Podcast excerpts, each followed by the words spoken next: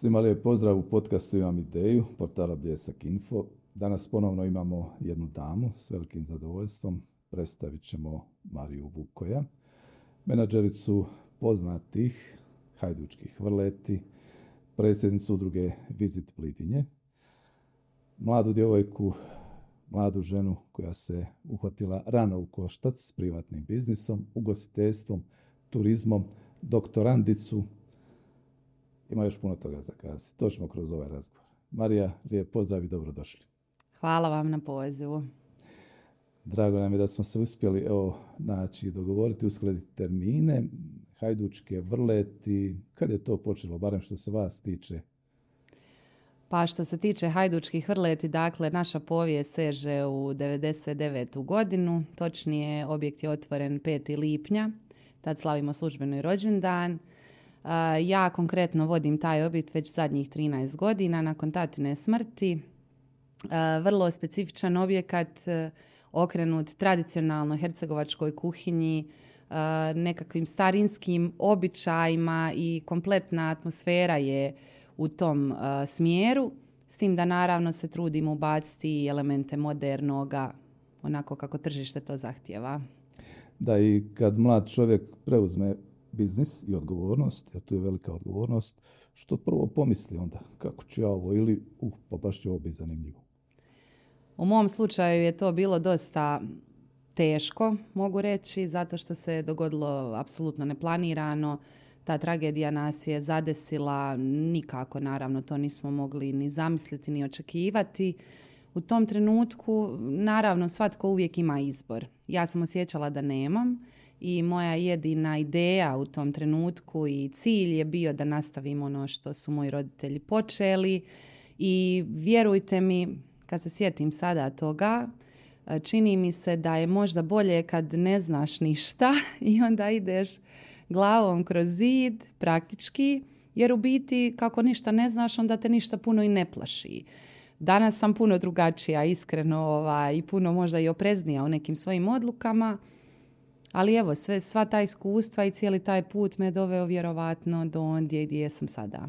Je li bilo nekih mentora ili ste morali sve sami otkrivati iznova? Bilo je dosta kvalitetnih ljudi u mom životu, kako tada, tako i sada, koji su mi dosta pomogli, dosta naših obiteljskih prijatelja, mojih osobnih prijatelja. Naravno, bilo je i oni koji su to puno otežali. O njima naravno neću ovaj, danas govoriti, iako su me i ta iskustva oblikovala na jedan način. Većinu toga sam nažalost morala sama. E, u tom prvom vremenu kad se to dogodilo, naravno svi su tu, podrška su, što je i normalno. Ali život teče za svakoga svojim tokom, svi se vrate svojim životima, svojim obvezama i jednostavno neće se nitko skrbiti o tebi. E, moraš da uzeti svoj stav, svoje odluke i započeti ovaj, raditi.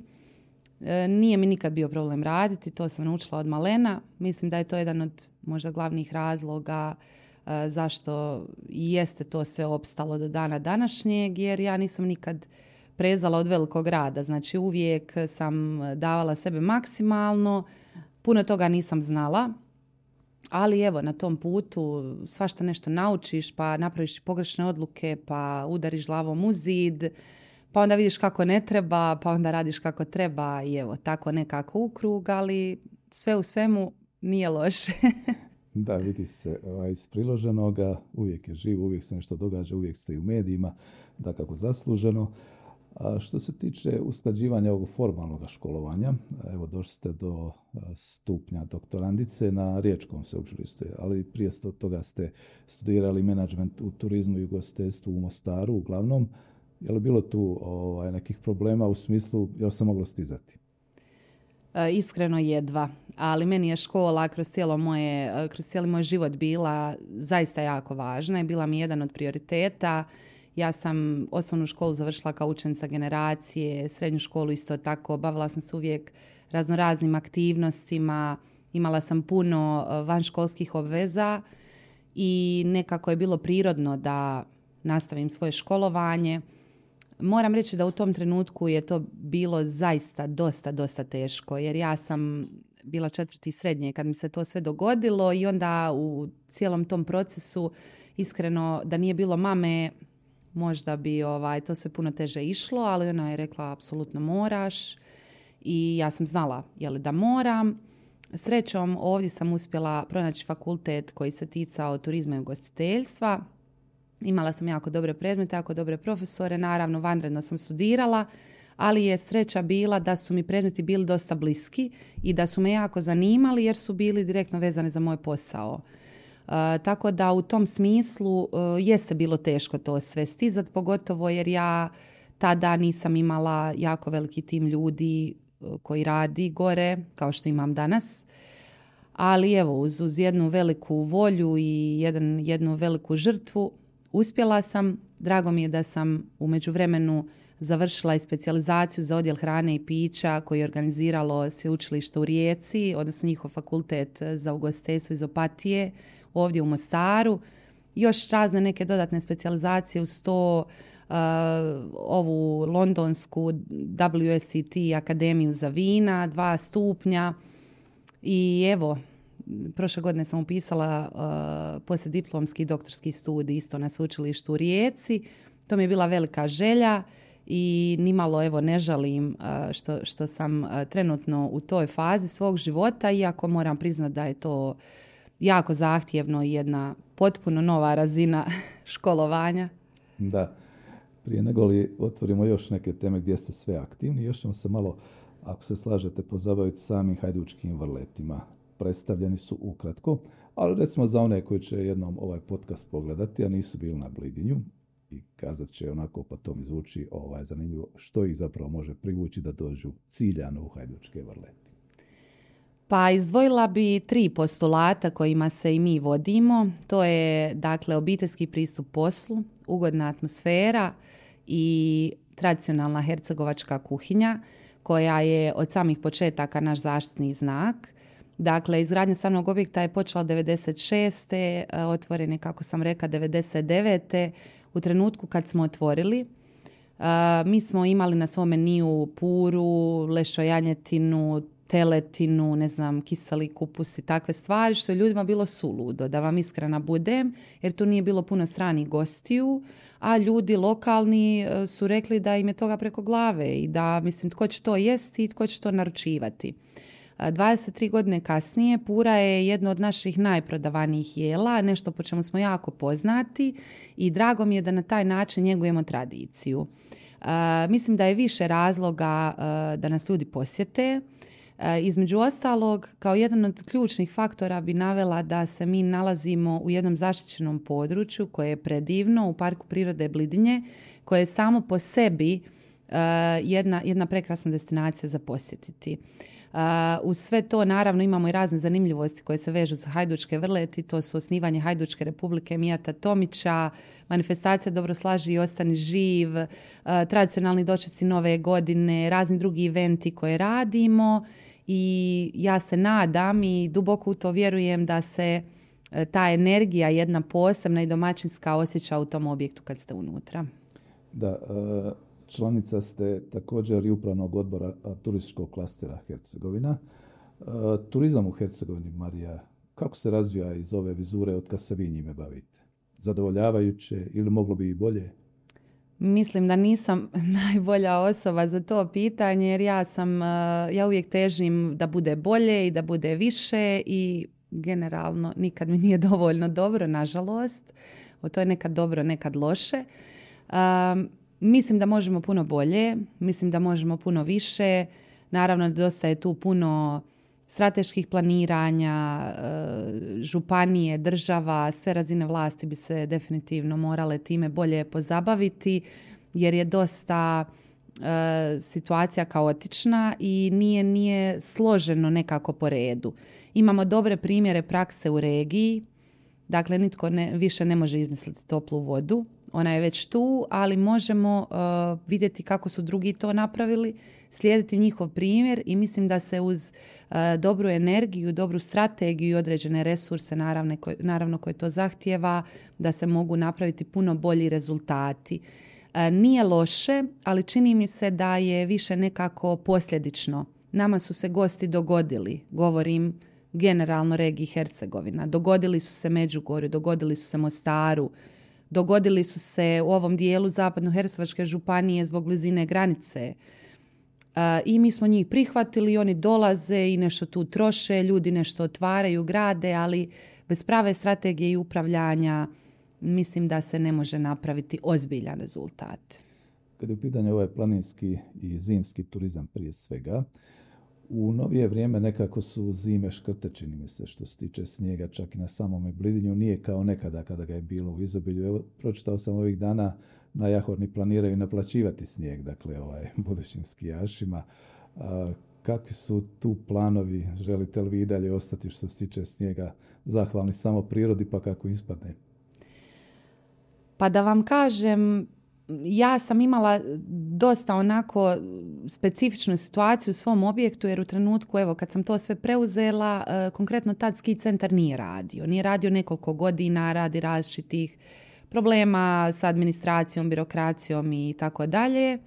I mi jednostavno se nismo mogli, e, kako bih rekla, osigurati samo na to da ovisimo o snijegu. Dakle, mi smo se trudili svoj posao raditi maksimalno dobro, tako da ljudi dođu i kad je kiša, i kad je sunce, i kad je četvrti mjesec, i kad je jedanaesti, jer naravno imamo i puno ljudi koji rade u tom sustavu i želimo kontinuitet. E, tako da smo se uvijek gledali odmaknuti da ne ovisimo isključivo od toga, ali definitivno da to područje bez snijega ovaj, u, pogotovo u zimskom periodu nije tako ovaj, idilično kako bi mi htjeli da bude. Nažalost, svake godine to sve čini mi se tanje i tanje i sve kasnije krene padati. Znam da moje kolege sa ski centra imaju ozbiljne planove, ali naravno nije na meni da to govorim. Svi bismo voljeli da, da se tu nešto napravi po tom pitanju. To su jako velike investicije. Vjerujem da opet treba ostati kako bi rekla, na jedan način i umjeren u tomu svemu, jer Blidin je ipak lokalno skijalište i to ima jednu svoju posebnu čar. Mi teško možemo biti jahorina, oni u ovom trenutku mislim da imaju preko 50 km staza, to su multimilionske investicije, to je jednostavno jedan period vremena koji mi ne možemo u ovom trenutku nadoknaditi. Ali da se mogu napraviti neke sitne intervencije koje mogu napraviti razliku, ja vjerujem da mogu. Da. I ova udruga koja zapravo je u neku ruku i pokret Visit Blidinje, da malo i nju spomenemo, odnosno predstavimo, da podsjetimo ljude što to radite kroz tu udrugu. E, Visit Blidinje je jedan meni od osobno najdražih projekata koje imam i na kojima radim. Tu udrugu smo formirali u stvari iz entuzijazma. Ja i e, dvojica mojih kolega koji isto tako rade na području Parka prirode Blidinje. E, ona je osnovana 2014. godine u stvari kao produkt našeg razmišljanja da bismo trebali uvezati turističku ponudu e, sve ponuđača različitih usluga, sadržaja, aktivnosti, aranžmana u jednu u stvari cjelinu i cilj Visit Blidinja je bio destinacijski turizam. Od početka i on to jeste i sada. E, kroz različite projekte smo e, odrađivali neke aktivnosti. Evo upravo smo sada u izradi turističke i topografske karte Parka prirode Blidinje. E, nažalost, je li upravljačko poduzeće koje bi trebalo delegirati cijelim tim područjem zbog različitih nerješenih odnosa, ne funkcionira u onom punom kapacitetu kako bi trebalo, tako da smo mi na neki način se postavili kao produžena ruka e, tom poduzeću i e, u stvari e, radimo puno tih društvenih, društveno odgovornih aktivnosti, između ostalih i ta karta i promocija, servisne informacije, okupljanje lokalnih ponuđača usluge na jednu platformu jer svi smo svjesni da živimo u vremenu digitalizacije kada je klijentu e, vrlo važno da on može u dva, tri klika da vidi što ga zanima, da rezervira što ga zanima i sigurno ćemo na Visit Blidinju još aktivnije raditi u narednih par mjeseci jer imamo jednu mini strategiju koju smo si postavili i e, želimo je finalizirati i vjerujem da, da Visit Blidinje je već je postao ozbiljan igrač na, na ovom našem mini tržištu, ali vjerujem da će kroz iduće razdoblje ovaj, opravdati tu svoju poziciju. Da. Koliko ste kao privatni poduzetnici, općenito i vi osobno, ali i ostale kolege, ako imate uvida, zadovoljni recimo sa podrškom javnog sektora, odnosno društvene zajednice, kažemo tako, općina, županija na tom području kojem pripada Blidinje?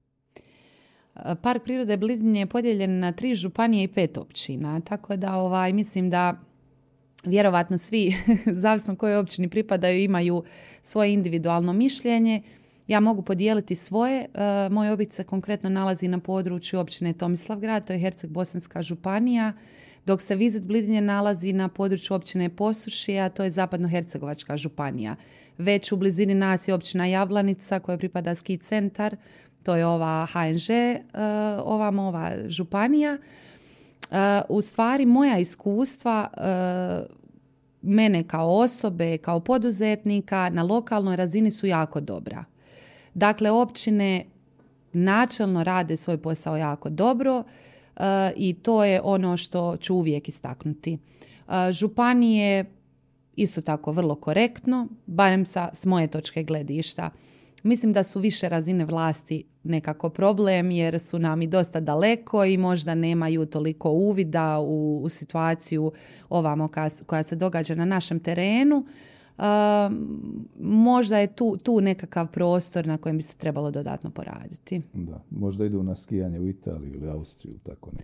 Pa nije toliko zanimljivo. Pa sve je moguće, sve je moguće. Ovo sam ja rekao, da.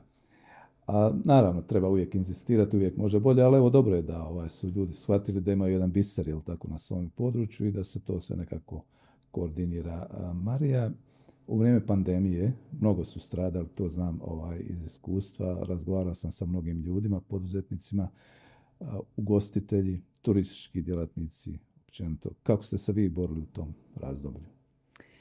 Meni je to bio šok totalni jer ja nisam mogla uopće zamisliti da se tako nešto može dogoditi i da, da ćemo biti primorani zatvoriti na dva mjeseca. Naravno, taj šok je trajao nekakva dva, tri dana, pa je bilo razno raznih poziva, pa što će se sad dalje dogoditi, pa neizvjesnost, hoće li nam itko pomoći, hoće li nas itko podržati. Uh, u mom slučaju je konkretno bilo kakva podrška izostala, to mogu reći evo ovaj, jasno i glasno jer je bilo tako. Međutim, uh, ja sam iz te situacije naučila puno dobrih stvari. Iskreno, mislim da se i u jako lošim trenucima i razdobljima ovaj, opet mogu neke pouke izvući. Mi smo to iskoristili onako da sredimo neke stvari koje su nam dugo bile na čekanju, da revidiramo gdje se to nalazimo, radimo li dobar posao, koji su nam daljni planovi, kako ćemo se uopće prilagoditi tržištu nakon što se sve vrati u normalu jer smo se svi tome nadali. Moram reći da je možda moja pozicija u odnosu na druge moje kolege bila malo bolja jer su ljudi praktički bježali na blidinje ovaj, na svjež zrak, pa su šetali, pa su išli na razno razne nekakve ture, planinarske i sve ostalo. Tako da evo, mi smo to uspješno ovaj, izdržali. Naučili smo o, dosta stvari u tom, u tom periodu koje su nas sigurno jačale i koje su nam zaista dale do znanja da ne možemo ništa uzimati zdravo za gotovo i da sve ono što mislimo da je redovno, da mora biti tako, da ne mora. Jeli? Sve se može okrenuti za dan. E, drago mi je da smo uspjeli sačuvati naše ljude, e, našu viziju, naše usmjerenje i nadam se da smo ispoštovali sve naše klijente evo i nakon pandemije da nisu osjetili nikakvu razliku u našim uslugama i kvaliteti naših usluga prije i poslije. Da, nekako je, čini mi se, target uvijek ona 2019. predpandemijska godina i uvijek ljudi uspoređuju jesmo li došli do, je li turizam sad recimo u ovoj godini uspio se nekako približiti tom, tom, toj razini? Pa ja bih rekla da jeste. Mislim da moramo biti realni. u 2021. se dogodila jedna zanimljiva situacija u Bosni i Hercegovini, a to je E, ta da budući da mi nismo imali neke posebne mjere, dok su još svugdje bile na snazi, jako veliki broj ljudi je došao kod nas i nama se tad dogodio jedan rast kojim se uopće nismo nadali da, će, da to može uopće biti nakon 2019. U 2022. se to poprilično stabiliziralo jer su se sva ostala tržišta otvorila. mislim da imamo dobru, dobru ponudu, govorim na, na cijelu ovu regiju, Hercegovina generalno, imamo jako lijepu prirodu, imamo veliki potencijal, ljudi vole tu doći. Uh, ono čime se trebamo pozabaviti je infrastruktura, upravljanje otpadom, upravljanje destinacijama, malim mikrodestinacijama, tako da taj klijent zaista kada dođe tu bude oduševljen s onim što vidi, a ne da se borimo sa nekakvim porođajnim problemima. Da. Kad su u pitanju kadrovi u turizmu, Marija, to je jako bitno jer naravno ovaj, kad imate dobre ljude koji mogu parirati svim ovaj, izazovima, onda se lakše i radi. Kako se vi tu snalazite? Ste zadovoljni imali na tržištu rada zadovoljavajućih kadrova? U našem slučaju moram reći da smo jako zadovoljni. Puno smo ulagali u ljude, zaista puno, ne, ne mislim samo u smislu financija, u smislu energije, u smislu posvećenosti cijelom tom sustavu. Želimo da su pravila igre jasna, da se zna što može, što ne može, da nema dvosmislenih pravila i mislim da imamo jako dobar tim ljudi trenutno koji radi za nas. Na to sam jako ponosna. Između ostalog, e, jedna od stvari koje se sjećam da mi je moj otac govorio, jer to je bilo stvarno jako davno, e, bilo je uvijek se prvo pobrini za ljude, a onda rješavaj sve ostalo. I to mi je ostalo kao nekakav primarni, primarna moja aktivnost, primarni cilj, primarna obaveza da uvijek moram prvo ispoštovati njih, a onda radim sve ostalo.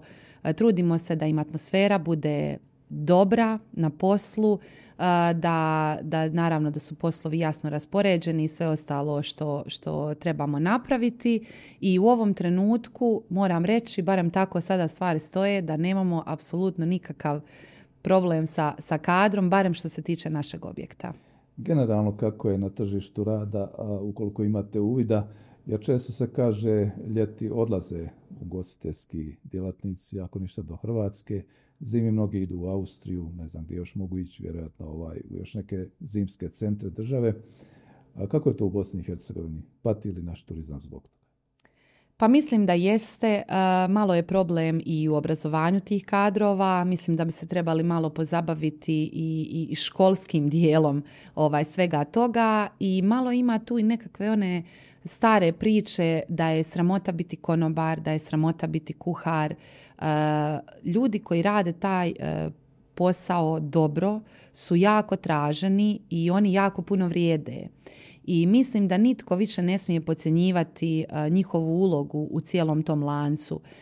Mi imamo dosta ljudi koji rade za nas, ali vjerujte mi da je konobar onaj naš zadnji filter koji dolazi do gosta i ako on nije prenio sve ono što smo mi strateški zamislili, sve što ono što želimo da gost čuje, da osjeti, onda nismo ništa radili. E, tako da mislim da je ta generalno pozicija malo pocijenjena i jednostavno ljudi idu ondje gdje im je bolje i gdje su više plaćeni. Vjerujem da ćemo se u budućnosti morati puno ozbiljnije pozabaviti edukacijom tih kadrova i samog davanja na važnosti tim kadrovima. Prošlo je vrijeme kada možeš usput negdje naći konobara, jednostavno on mora biti i kulturan i pametan i sposoban i kolegijalan i prijatan. To su sve vrijednosti koje se grade, one nisu baš evo tako da ćeš sres nekoga na ulici pa ćeš mu reći dođi radi za mene. Da, dakle i taj školski sistem trebalo bi malo da se unapređuje naravno. Ali općenito fluktuacija, odnosno odlasci, prije svega mladih ljudi, ali i onih malo starijih, nije samo specifikum turizma, ugostiteljstva, nego gotovo svih branši u Bosni i Hercegovini. Što savjetovati mladim ljudima kad završe školu ili dok biraju zanimanje, na što da paze kako ne bi jednoga dana kazali, uh, nakon pet godina, pa šta sam ja ovo uradio ili uradila, napravio sam pogrešku, napravila sam pogrešku. Što im dakle savjetovati, kako da se postave? Uf, dosta teško pitanje, ne znam jesam li u poziciji da ih savjetujem, ali evo mogu reći svoje osobno mišljenje na tu temu. Ovaj, zvuči kao kliše, ali definitivno ljudi moraju pronaći nešto u čemu su dobri i nešto što vole raditi. Jer jedino tako mogu biti bolji od drugih. Ja apsolutno nisam protivnik niti jedne struke, ono jedno vrijeme se ovdje govorilo previše pravnika, previše ekonomista, previše ne znam nekih tih ovaj oblasti zanimanja. ja smatram da ako si jako dobar u svome poslu, i ako zaista ulažeš u to što radiš, ali to je naravno cjeloživotno učenje, nije samo završiti fakultet i zatvoriti knjigu i idem sad nešto raditi. Čovjek mora ovaj, razmjenjivati iskustva, informacije i uvijek se educirati u svome poslu da bi mogao biti dobar i to će naći put do ljudi, jer kvalitet uvijek nađe put do ljudi. Tako da moj nekakav savjet je što god radili, s fakultetom, bez fakulteta, mislim to više nije neko mjerilo ovaj, uh, budite najbolji što možete u tome što radite. Jeste li nekada i sami razmišljali recimo o odlasku, da se proba nešto drugo i drugčije? Nije bilo prilike. pa nije bilo prilike, ali evo u nekim mojim malo oštrim izjavama kada me ovaj netko naljuti, ovaj onda onda znam reći voljela bi da sam se rodila negdje drugo jer dosta je izazovno ovdje živjeti i raditi, ali bez obzira ja sam veliki lokal patriota i jako volim Hercegovinu, zaista istinski, znači bez obzira, evo ne, ne samo Blidinje, ne samo Vrlet, zaista volim Hercegovinu i mislim da bi teško mogla živjeti negdje drugo jer je ona dio mene ali s druge strane razumijem i ljude koji odlaze. Nekad se ne radi o novcu, radi se i o nekakvim socijalnim uvjetima, radi se o kompletnom stanju društva. Da. Ne, mislim, ovo kad kažem nije bilo prilike, mislio sam više u smislu imali ste toliko obveza da vas nisu puštale A da kako da biste se snašli. Tako ovaj, je, da tako biste, Da biste našli bezbroj prilika. Znači, ovaj, još jedan hercegovački patriot, što kažu, imamo i dosta ovdje ovaj, koji su gostovali.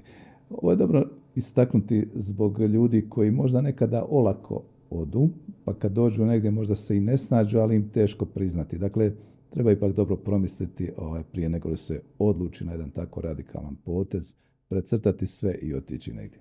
Slažete se?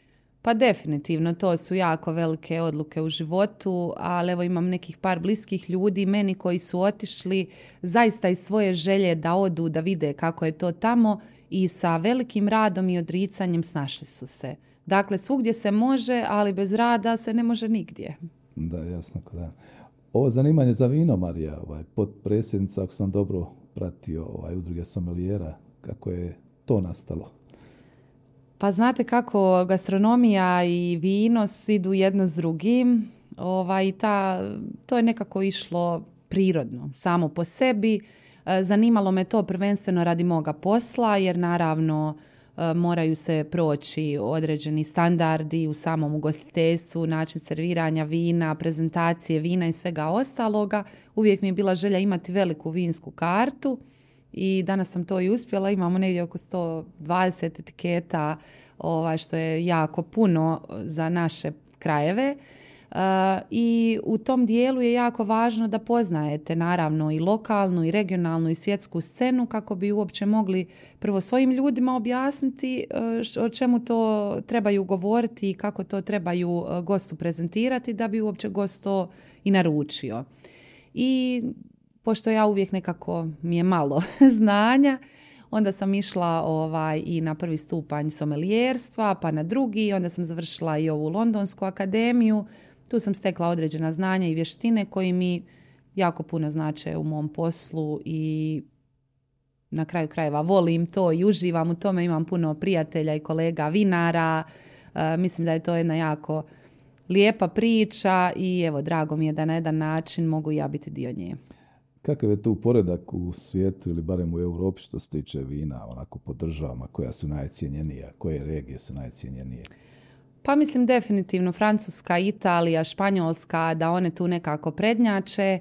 Mi smo još uvijek mali, ali mi je drago da zadnjih nekoliko godina se jako puno ulaže u, u vinsku kulturu i vinski turizam i, i, i proizvodnju samih vina općenito uh, i rekla bi da smo jako puno napredovali od onih nekadašnjih vremena kad smo imali samo žilavku i blatinu uh, koje su i dan danas naše naravno autohtone najpoznatije sorte i trebamo biti na to ponosni ali naravno lijepo je, lijepo je i vidjeti da ljudi idu dalje i da stalno ulažu u svoje tehnologije, u svoja znanja, u svoje enologe i da mislim da ćemo vrlo brzo moći stati u korak e, sa još puno ozbiljnih vinarija, ne, ne samo iz regije, već i svijeta. Ako nije tajna, vaši gosti, koja vina preferiraju ovako? Mi nudimo u prvom redu uvijek hercegovačka, pogotovo ako su stranci u pitanju, ali pošto imamo dosta veliki spektar uh, tih etiketa, naravno ide sve solidno. Ide tu nešto i Hrvatske, nešto Slovenije, nešto Italije, nešto i ovaj iz ostalog svijeta, ali prvenstveno uvijek želimo ponuditi ono što je naše. Vino opusti ljude, to znamo svi iz iskustva, koji volimo vino. I onda počnu šale, počnu se ovako ljudi malo ovaj, tu šaliti u nekom smislu da budemo i fascinirani kako ljudi su duhoviti. I onda je nastala ova manifestacija, gotovo festival smijeha, slaži dobro i ostani živi. Kad je to počelo i kako je počelo? Počelo je 8. studenoga 2003. godine u stvari vrlo spontano. Moj otac je bio sa svojim prijateljima za stolom i oni su se tu nešto šalili, zezali i onda su rekli zašto bi mi ovo ostavili samo za sebe, bilo bi super da šira publika čuje te njihove zezancije. I tako su osnovali tu prvu, odnosno temeljili tu prvu manifestaciju Dobro slaži i ostane živ sa žirijem, sa natjecateljima, sa publikom i to je opstalo i dan danas. Jako sam ponosna na to jer dosta je teško pratiti nešto čega nisi idejni tvorac. To, to nije moja generacija, to nije moja ekipa, to su ljudi iz jednog drugog svijeta, iz jedne, iz jedne druge generacije, ali evo mi smo uspjeli da to održimo i dan danas i moram reći da je ova manifestacija koju smo baš imali nedavno bila bolja nego ikada. Evo ja zaista ne znam što se dogodilo, ali ljudi su jako opušteni, dođu svi raspoloženi, žele se nasmijati, žele se provesti, imamo standardno tu dobre tamburaše, dobro vino, dobru atmosferu i uvijek to bude jedna prava fešta gdje se ljudi onako isključe iz ovog redovnog života ovaj problema, stresa i svega ostaloga, praktički jedan bijeg ovaj od, od rutine, od svakodnevnih obaveza. I tako je tako se naša manifestacija evo održava i dan danas i nadamo se, evo dogodne ćemo proslaviti 20 godina ovaj, te manifestacije. Nadamo se da ćemo uspjeti pomaknuti granice, barem još malo. da. Pa dobro, ovaj, s obzirom da političari nemaju pravo sudjelovanja, a od njih se može dobro učiti, mislim nije problem da se unapređuje čitava ta scena. Ovo sam ja rekao, naravno. Tako je, ja sam ovaj baš nedavno rekla kad smo imali manifestaciju, e, dakle jedno od propozicija natjecanja je da se političari, odnosno profesionalci ne mogu natjecati jer je to amatersko ovoga natjecanje. Međutim, meni se čini da je amatera sve manje. Tako da ćemo možda morati mijenjati propozicije, ali evo, važno je da manifestacija opstane pa kako god da. da bilo. Je li bilo nekih slučajeva da recimo neki od pobjednika ili sudionika ovaj, naprave kasnije karijeru, neku humorističku? Pa evo, do sada nije. Iskreno da vam budem, to su većinom lokalni ljudi koji ovaj, dođu tu malo da se našale, da se pozabave, dođu sa svojim ekipama i to onako bude više jedna interna zabava zatvorenog tipa. Žao mi je što ne možemo primiti sve ljude koji bi željeli doći, ali naši kapaciteti su ograničeni, a uvijek dajemo prednost onima koji tu dolaze od prvoga dana. Iako moram reći da ovaj posljednji pobjednik kojeg smo imali ove godine, on bi možda mogao napraviti neku karijeru, vidjet ćemo. Što će s njim biti? Dobro, znači iduće godine bit će 20 godina, pa očekuje se možda malo i taj veći nivo, veća razina svega toga, još ako ovaj pobjednik napravi kako karijeru među vremenu, ovaj, može se to dodatno unaprijedi. A, što se još zanimljivoga događa na Blidinju kad su u pitanju ostali sadržaj, dakle ne samo hrana i piće? Što se tiče Blidinja, najviše u ljetnom periodu imamo neka događanja. Jako smo ponosni na Čvrsnica Ultra Trail, to podržavamo kao udruga Visit Blidinje. Uh, Blidinje Bike Festival, Blidinje Zima Fest, uh, Highlander, Dani planinara različiti. Uh, to su neki događaji koji su već imaju svoje mjesto na tržištu, jako su posjećeni, e, jako su zeleni, što je, što je dobro za, za cijelu tu destinaciju, a naravno mi u svojoj ponudi imamo i različit set aktivnosti, ako vi dođete kao individualac ili sa obitelji na vikend, imamo različite pješačke, planinarske ture, turističke obilaske parka prirode Blidinje, streličarstvo, obilazak seoskih domaćinstava, biciklizam, prodaju domaćih proizvoda i tako dalje. Evo, nadamo se da ćemo u budućnosti imati još više sadržaja. Zato smo nekako ograničeni na taj ljetni period, naravno radi ljepšega vremena. Zimi se to uglavnom svede na, na skijanje i na nekakve šetnice ako je vrijeme, ovaj, ako je vrijeme fino. Ali nadamo se da ćemo, da ćemo ovaj, u skorijem vremenu imati još neke ponude, tako da ljudi mogu produžiti svoj boravak na Blidinju. Da, povremeno Čitamo i o ekološkim akcijama kada je u pitanju to područje Čvrsnice i drugih planina, odnosno Parka prirode Blidinje. Koliko je priroda očuvana i na koji način je čuvate? Na koje načine? Opet nisam prava osoba za možda ono što se može vidjeti i uočiti, da. Tako je. Pa ja osobno nisam zadovoljna kako se upravlja tim područjem. Dosta je tu složena administrativna situacija i birokratska, tako da ne bi možda sad ulazila u taj dio jer nije moje područje.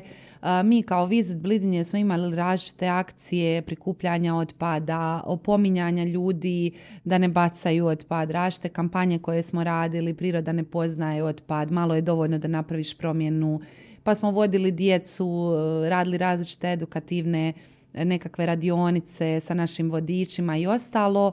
Još uvijek, nažalost, nema nekih konkretnih pomaka.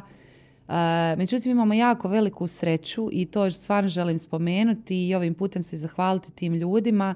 To su planinarska društva koja djeluju na području Parka prirode Blidinje. Ne bi ih nabrajala jer sigurno ću sada nekoga izostaviti. Oni znaju koji su. Mi inače imamo s njima potpisan sporazum o suradnji između udruge Viziblidnje i svih njih pojedinačno. Uh, oni su istinski ljubitelji prirode koji prije svega uh, vole to područje, uh, održavaju staze, markiraju nove staze, kupe smeće, uvijek imaju neke akcije, promoviraju to na jedan najljepši mogući način. Uz njih naravno ima i puno lokalnih ljudi kojima je stalo do toga, pa na neki način saniraju štetu koji neki mož, koju neki posjetitelji ovaj, eventualno naprave. Ali mislim da je došao trenutak da se situacija vezana za upravljanje parkom prirode Blidinje posloži i da to zaista bude na jednoj ozbiljnoj razini jer područje kojim se ne upravlja, pogotovo zaštićeno područje, je samo mrtvo slovo na papiru ako mi zaista ne provodimo određene stvari na terenu. To još uvijek, nažalost, gore nije aktualno. Mi se trudimo koliko možemo ili našim, ovaj, našim resursima i snagama i lobiranjem da, da ovaj, da barem evo vezano za taj otpad i za to sačuvanje prirode, da, da se barem taj dio ne narušava nešto urodi plodom, nešto ne. Kažem hvala planinarima koji imaju jako, jako veliku značajnu ulogu u svemu tome. još uvijek nije kasno da se neke stvari poslože jer nikome nije u interesu da se to područje devastira i da uništimo ono što nam je Bogom dano jer to je zaista jedan veliki potencijal i šteta bi bilo da ga nagradimo u bilo kojem smislu. Neka ovo bude lijepi apel opominjući. Marija, kada je u pitanju privatno poduzetništvo općenito, evo ono što smo kazali o tim problemima koji dođu povremeno, recimo kad su vrijeme kriza i tako dalje, kao što je bila pandemija, ili recimo ovaj nesretni rat koji se događa na tlu Europe. A, međutim, čini mi se da kod nas reforme općenito sporo idu kad je u pitanju politički sistem, odnosno stvaranje boljeg poslovnog okruženja. Što tu želite eventualno poručiti, što bi trebalo mijenjati žurno? Administracija i birokracija su kod nas jako komplicirane i jako spore. mislim da jednostavno se moramo svi osvijestiti da javni i privatni sektor ne mogu funkcionirati jedan bez drugoga, ali čast izuzecima, ali javni sektor se mora prestati ponašati kao da oni su neovisni od nas. Dakle, mi moramo raditi svi zajedno i stvarati jednu pozitivnu gospodarsku klimu. Vjerujem da ljudi ovdje uspijevaju zato što su jako uporni, jako vrijedni i jako žilavi, što bi mi rekli. Ovaj, tako da se mi puno jeli ne osvrćemo na to sve što ne funkcionira, nego gledamo ono što funkcionira pa se vodimo evo time napravit ćemo ono što možemo napraviti. Ali šteta je da jedna ovako lijepa zemlja sa puno potencijala i puno kvalitetnih ljudi koji zaista znaju raditi svoj posao je ostala na jednoj razini koja je, mislim, apsolutno neprihvatljiva. Vjerujem da će se u, skoroj budućnosti to početi mijenjati jer jednostavno prošlo je vrijeme kada se može ignorirati privatni sektor. Mi moramo biti uključeni u odluke koje se donose, u propise koje se donose i ovaj svi zajedno da kreiramo jednu, jednu bolju svakodnevnicu za sve nas. Neka i ovo bude apel. Da, sad imamo priliku zapravo doći će, kažu barem tako, nove vlasti, odnosno formirat će se nove vlasti, pa možda da bude ipak neki apel da ovi koji četiri godine budu radili u buduće, da bolje rade. Ja. Marija, nešto o planovima za sami kraj. Mladi ste, planova mora biti puno, ali evo recimo što, što možemo očekivati u skorije vrijeme da pripremate. Pa iskreno sve što pripremam ne smijem puno govoriti o tome. Ovaj, kada dođe vrijeme rado ću to podijeliti s vama. ono što evo mogu u ovom trenutku reći je da zaista ozbiljno radimo na različitim projektima i ovo što sam rekla vezano za Visit Blidnje, to je destinacijski turizam, razvoj destinacijskog turizma. To je jedan od mojih fokusa u mom radu i djelovanju i sigurno će svi moji projekti i sve moje aktivnosti biti usmjereni k tome da zaista od tog područja napravimo jednu jednu prihvatljivu destinaciju koja će se ucrtati ozbiljno ovaj, na turističku mapu cijele regije i da će nam to donijeti svima e, samo dobro i naravno jako, jako kvalitetne rezultate. Još samo jedna stvar za kraj, e, kad je u pitanju privatna sfera, što su vam hobi, što su vam posebni interesi, onako malo da se opustite, što tada činite? Joj, to je ovaj pitanje nikako nije za mene jer ja vam se skoro nikad ne opuštam i uvijek radim. Odgađam. I sve mi, je, sve mi je nekako vezano za posao.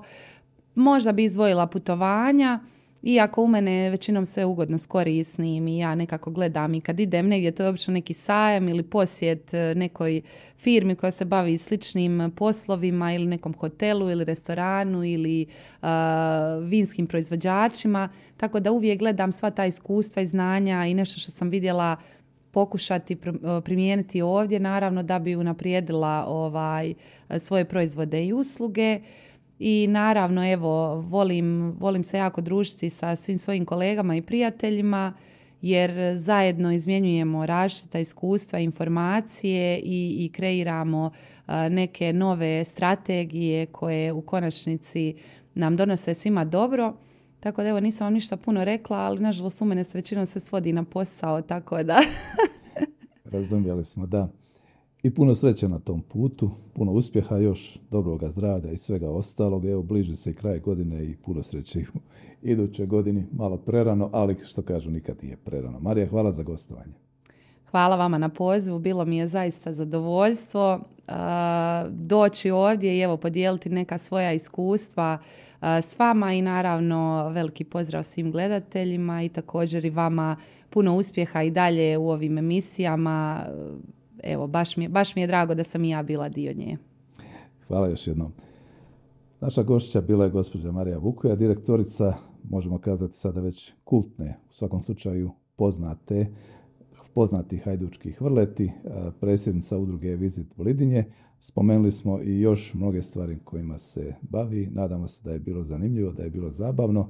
Hvala vam što nas pratite, pretplatite se i gledajte da nas gledate.